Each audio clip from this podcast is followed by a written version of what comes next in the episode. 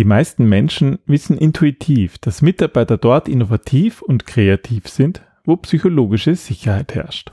Sich sicher zu fühlen und keine Angst davor zu haben, neue Dinge auszuprobieren, Fragen zu stellen und seine Meinung zu sagen, ist die wichtigste Voraussetzung für Innovation. Aber wie können Unternehmen diese psychologische Sicherheit ermöglichen? Willkommen beim Design Thinking Podcast, weil Innovation kein Zufall ist. Hier gibt es Tipps und Tricks aus dem Beratungsalltag von Ingrid und Peter Gerstbach, damit du innovative Lösungen entwickelst und erfolgreicher bei der Arbeit bist. Und jetzt geht's los. Viel Spaß! Hallo und herzlich willkommen zum Design Thinking Podcast. Hallo Ingrid. Hallo Peter. Hallo liebe Hörerinnen und Hörer. Weißt du, was ich an unserem Job am meisten mag?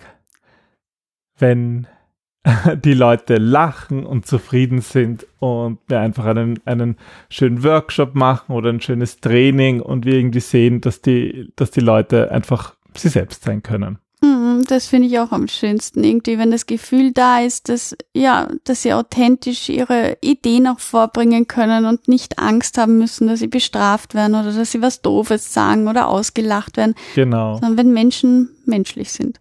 Ja, und das, das ist Thema der heutigen Episode. Es geht ähm, um psychologische Sicherheit, nämlich genau darum, was wir eben jetzt gesprochen haben. Ähm, was würdest du sagen, was bedeutet für dich psychologische Sicherheit am Arbeitsplatz? Also ähm, nochmal ganz kurz davor. Äh, leider ist ja dieses Gefühl dieser Sicherheit, dieser Freiheit, dieser Offenheit, das ist so selten. Also wir sind in letzter Zeit wieder oft vor Ort bei Unternehmen und da erleben wir das gar nicht so häufig, dass eben Menschen sich wohl wohlfühlen. Und, und genau das beschreibt aber psychologische Sicherheit. Das beschreibt, dass Unternehmen es schaffen, ein Umfeld zu schaffen, in denen die Menschen das Gefühl haben, dass ihre Offenheit willkommen ist. Eine Umgebung, in der Lernen stattfinden kann, wo wichtige, manchmal auch schwierige, konfrontierende oder auch herausfordernde Gespräche wirklich offen geführt werden können. Das brauchen wir für Workshops, wenn es um Innovation geht, ist es eine wichtige Voraussetzung. Absolut. Aber auch, so wie du sagst, es geht auch ums Lernen. Also man kann nur dort lernen, wo man diese Sicherheit hat. Das heißt, auch wenn wir Seminare haben, brauchen wir das eigentlich, weil sonst, sonst bleibt nichts hängen. Ja, das, das ist dann sinnlos. Ja, und es ist total spannend. Ähm, die Unternehmen, die eben das nicht schaffen, diese psychologische Sicherheit herzustellen, haben Probleme damit, Mitarbeitende zu finden oder auch welche zu halten. Mhm. Weil die Menschen sehr schnell merken, wo ihre Offenheit, wo ihre Ehrlichkeit, wo ihre Authentizität wirklich gefragt und auch gebraucht wird. Ja, dann kann einfach das Unternehmen ja nicht die Mitarbeiter finden, die sie tatsächlich brauchen. Und du kannst, du kannst diese Dinge auch nicht vortäuschen. Also du kannst nicht vortäuschen, ha, bei uns herrscht eine offene, willkommene Kultur. Du kannst es sagen, aber dadurch passiert es noch nicht. Na, ja? du kannst es auch auf die Wand picken, das mache ich auch gerne. genau, ja. Das, das, kann schon durchaus helfen, aber ähm, das allein ist halt auch nicht genug. Hm.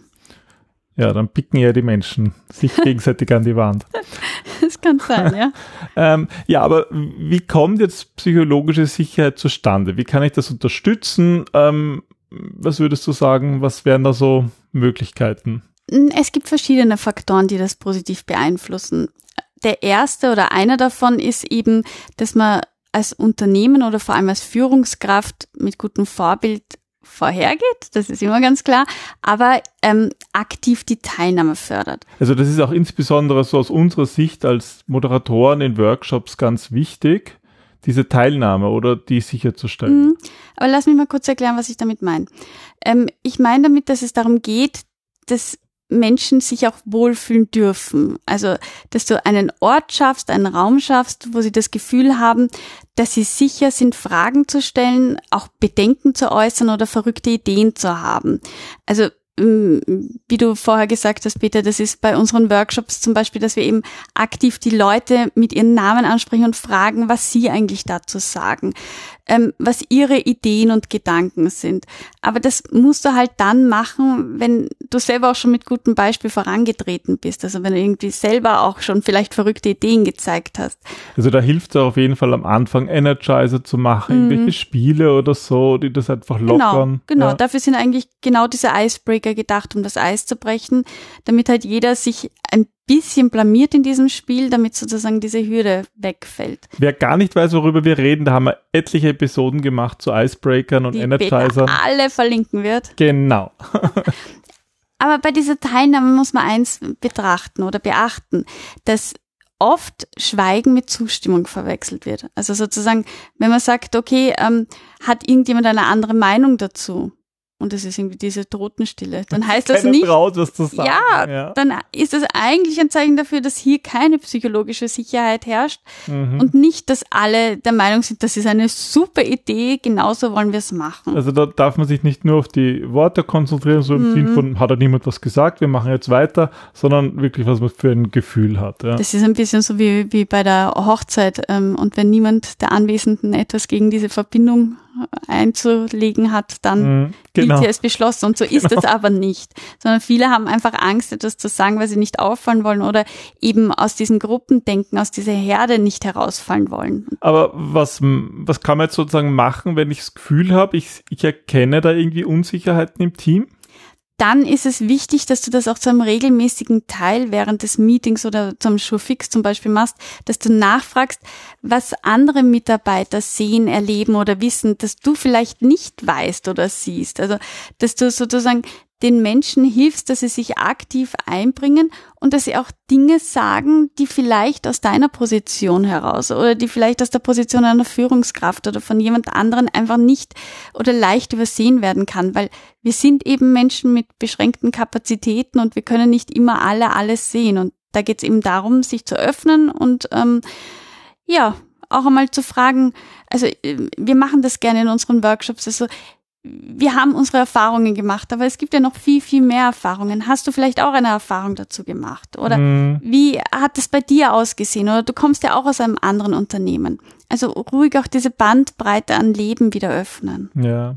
Ich meine, gerade da zeigt sich halt auch, ob etwas ernst meint oder nicht. Und Mhm. ich finde, ähm, ein guter Weg, diese psychologische Sicherheit herzustellen, ist auch einfach selbst, wie du hast es ja vorhin schon gesagt, selbst ähm, mit gutem Beispiel vorangehen und auch diese Offenheit zeigen, oder? Ja, und Offenheit ist so eine Dinge. Also Menschen wollen gerne, dass andere offen und damit ehrlich zu ihnen Ja. sind. Das ist, das Schlimmste, wenn jemand unehrlich ist. Ja? Ge- Geht Und gar nicht. Das hörst du auch so hm, oft. Aber dann, das, das ist so, so schwierig. Also Offenheit ist wie so ein, ein Tanz. Ja, du musst den ersten Schritt gehen, vorsichtig, nicht zu überfordernd, nicht zu einengend. Aber du musst den ersten Schritt machen. Also sozusagen, du musst zugeben, wenn du einen Fehler gemacht hast oder du musst zugeben, wenn du etwas nicht weißt. Es, es hilft nichts da, sich als perfekt darzustellen oder sich damit unnahbar zu machen. Ich glaube, das ist wirklich etwas Wichtiges, gerade für Führungskräfte. Und ich finde auch als, als Workshop-Leiter oder Leiterin, wenn man da vorne steht, hat man oft so das Gefühl, ich bin da jetzt vorne, ich bin Mhm. Moderator oder ich bin Führungskraft, ich muss alles wissen. Hm. Und da zuzugeben, dass man etwas nicht weiß, dass man keine Antwort hat, mal um Hilfe bitten, das ist, das ist genau das, was wir da meinen mit Offenheit. Und das zeugt auch diese psychologische Sicherheit, weil wenn es sozusagen der Chef oder die Chefin zugeben kann, ja, dann kann ich es doch auch. Ja, und was total spannend ist, also wir machen das ja oft in unseren Moderationen auch, dass wir die Leute fragen, ähm, auch nach, nach Ideen, wie eine Methode vielleicht anders funktioniert, wenn wir das Gefühl haben, dass sie nicht funktioniert hat oder Ja. ein Icebreaker. Ähm, wenn, also ich mache das sehr gerne, weil ich kann ja wirklich ähm, Methoden nicht so gut erklären, dass ich jemanden um Hilfe bitte und du erfährst so viel Neues dabei. Das ist so spannend. Also was wir schon für Spiele kennengelernt haben oder für Kreativitätstechniken, die du jetzt nicht einfach so im Internet findest, Mhm. einfach weil du zugegeben hast, "Mm, ich bräuchte jetzt irgendwie so einen Impuls, kann mir jemand Hat jemand helfen. eine Idee? Weiß jemand was? Das ja. ist dieses Spannende, Ja. das ist Austausch, aber das schaffe ich halt nur, wenn ich sage, ich habe nicht den heiligen Gral, ich bin nicht Superwoman oder Superman und allwissend, sondern ich bin Mensch mit ähm, Schwierigkeiten, mit Stärken, mit Schwächen, äh, aber bereit zu lernen. Das erinnert mich auch an diese eine Episode, da haben wir erklärt, wie wir eigentlich zu zweit moderieren, weil das Mhm. ja eigentlich so unser, unser, Steckenpferd. ja, dass wir eben gemeinsam immer präsentieren und moderieren. Und ich glaube auch das, wir sind uns ja dann auch ähm, Oft nicht vom einig. Kunden nicht einig und das ist vielleicht für manche verwirrend, aber andererseits schafft das halt auch wieder eine psychologische Sicherheit, weil wenn, wenn sozusagen die beiden Moderatoren da vorne unterschiedliche Meinungen haben und das auch sagen und das okay ist, das zeigt, das gibt natürlich auch den Teilnehmern dann die Möglichkeit zu sagen, ich sehe mal was anders, weil sie das halt dann schon kennen. Na, es ist ja so wichtig, wie Menschen haben, ich kann es nicht oft genug sagen, unterschiedliche Erfahrungen und das ist ja das Gute dran und deswegen ist ja Design Thinking für mich zumindest so eine wirkungsvolle Technik oder Methode oder Prozess, weil du eben ja aus diesen ganzen Erfahrungswissen schöpfen möchtest. Mhm. Ja, es geht ja darum, dass wir nicht nur ähm, alle in dieselbe Schule gegangen sind, alle dieselbe, weiß ich nicht, Kindheitsgeschichte haben, alle in denselben Jobs waren, sondern es geht ja darum, dass wir unterschiedliche Dinge sind. Und daraus entsteht Innovation, indem ich Bestehendes hernehme und das adaptiere für meine äh, Situation. Das kann ich aber nur, wenn ich mich öffne und bereit bin, auch andere Erfahrungen zuzulassen. Ja, im Grunde geht's ja darum, im übertragenen Sinn Raum und Zeit zu schaffen. Wobei wahrscheinlich nicht nur im übertragenen Sinn. Nicht im übertragenen Sinn, sondern im, im wirklichen Sinn habe ich das gemeint. Es geht darum, dass du den Menschen wirklich Raum und Zeit gibst, dass sie ihre Gedanken mal sammeln können, dass sie sich austauschen, dass sie Probleme miteinander besprechen und ihnen auch wirklich einen Raum dafür gibst. Also nicht nur eine Zeit, sondern halt auch, wo sie sich zurückziehen können, wo sie sich besprechen können. Ähm, ich bin heute, heute wieder so eine Episode, wo mir dauernd andere Episoden einfallen und gerade ja. für Innovationsräume haben wir auch schon oft ähm, darüber gesprochen. Wir haben es, wir, wir erleben so eine Tendenz, dass so viele Besprechungsräume mit Glas ausgestattet werden. Mhm. Und das ist gerade für schwierige Innovationsthemen eigentlich immer ein bisschen schwierig, weil wir das Gefühl haben, dass oft sich die, die Mitarbeiter dann so ein bisschen fühlen wie im Affenkäfig, äh, wenn sie da drinnen sind und irgendwas machen. Wir machen dann Energizer, wir hüpfen dann im Raum herum ja, und, dann, und dann schauen die um anderen, schauen, die da arbeiten, mm, ja, was machen mm, die denn da? Und das, das ist wirklich auch etwas, ja. wo mhm. eben nicht Raum und Zeit gegeben wird, die Gedanken zu formen und mal Dinge loszulassen. Also da, da haben wir es ganz gern, wenn man doch, wenn so ein Innovationsraum nicht so einsichtig ist. Absolut. Ja. Mhm. Aber da gibt es natürlich auch viele andere Dinge, aber ich verlinke auch gerne noch auf die Episoden. Ähm, Bin gespannt auf diese Episode, ja. Genau, zu unseren Innovationsräumen, weil das halt auch eigentlich ja wirklich wichtig ist, den passenden Raum zu haben. Ihr findet die, ähm, die Links ähm, und die Episoden, ja, den, die Episodenseite einerseits in eurem Podcast-Player, da gibt es immer einen Link auf die Webseite der Episode oder unter dem Kurzlink gdt.li und dann die Folgennummer, das ist in diesem Fall DT528. So, und jetzt nach dem kurzen Werbeblock, lass mich nochmal darauf zurückkommen, wie man psychologische Sicherheit herstellt. Ja, na, ich habe sogar eine konkrete Frage und ich würde gern wissen, ähm, was soll ich denn eigentlich total vermeiden? Na, hm, genau. Darauf will ich eigentlich hinaus. Also das Wichtigste noch einmal, wie man das überhaupt schafft, dieses Umfeld, ist, dass du die Leute aktivierst, dass sie teilnehmen, dass mhm. du Unsicherheiten erkennst, dass du Offenheit zulässt, aber auch selber bist und dass du ihnen Raum und Zeit gibst, damit sie sich überhaupt Gedanken machen können. Mhm. Und das, was sozusagen im Negativen steht, das, was es kaputt macht, ist die Art und Weise, wie du selbst auf schlechte Nachrichten reagierst. Ja. Also nimm an, ähm, das ist jetzt gar kein fiktives Beispiel. Ich habe heute in der Früh ähm, zu Hause eine Glastür kaputt gemacht. Und das war eine schlechte Nachricht, also mir ist was dagegen gefallen und das war total unbeabsichtigt und ich habe mich wirklich schlecht gefühlt. Und du hättest jetzt darauf reagieren können, indem du mich anschreist oder indem du wütend wirst oder indem du irgendwie mich beleidigst. Ach, so. Bin ich froh, dass ich das nicht gemacht habe. Ich auch, ja. Weil das Wichtige ist, und das passiert aber in Unternehmen so häufig, dass spontan auf solche schlechten Nachrichten reagiert wird. Ja? Also, dass mhm. irgendjemand ein Projekt versemmelt hat oder der Kunde wütend ist oder wir irgendeine Schuld auf uns geladen haben, gefühlt. Und dann wird darauf schlecht, sage ich einmal, reagiert. Dann wird eben ja. mit Wut reagiert, mit Enttäuschung, mit Verachtung. Und das muss nur einmal passieren, aber genau das bleibt hängen. Mhm. In der Psychologie sagen wir immer, schmiede das Eisen, wenn es kalt ist. Also versuche nicht die ersten Emotionen auszudrücken und auf eine E-Mail, die vielleicht jetzt ähm, schlechte Nachrichten bringt, gleich äh, zu reagieren mit du Idiot, ich hab's dir doch gesagt, wieso hast du nicht? Ist verständlich, aber das ist menschlich, aber es ist es hilft doch nicht, wenn du dich dann entschuldigst, ja? Das bleibt bicken. Mhm. Deswegen besser calm down. Alles gut und dann sozusagen nochmal, dass durch eine neue Brille sehen, einmal um den Block gehen und dann reagieren. Weil so kannst du halt psychologische Sicherheit im Nu zerstören. Ja.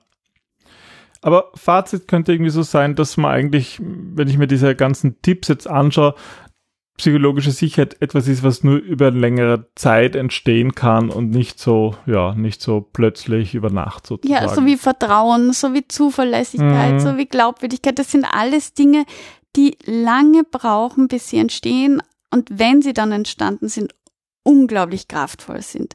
Dort, wo psychologische Sicherheit herrscht, dort kann man Ideen generieren, die es jetzt noch nicht gibt. Dort ist der Markt reif für Disruptionen. Dort können Innovationen entstehen, weil dort die Menschen sich ein bisschen austoben können. Und das braucht es in einer Welt wie dieser, wo wir auf Veränderungen angewiesen sind. Wo ja. eh alles unsicher ist, brauche ich einen Ort, wo ich mich sicher fühlen kann mit dem, wie ich bin. Deswegen seid selbstbewusst, fordert das auch ein, weil diese psychologische Sicherheit etwas ist, was nicht nur euch als Menschen gut tut, sondern eigentlich auch eurem Unternehmen und es auch erfolgreicher macht. Und der Gesellschaft.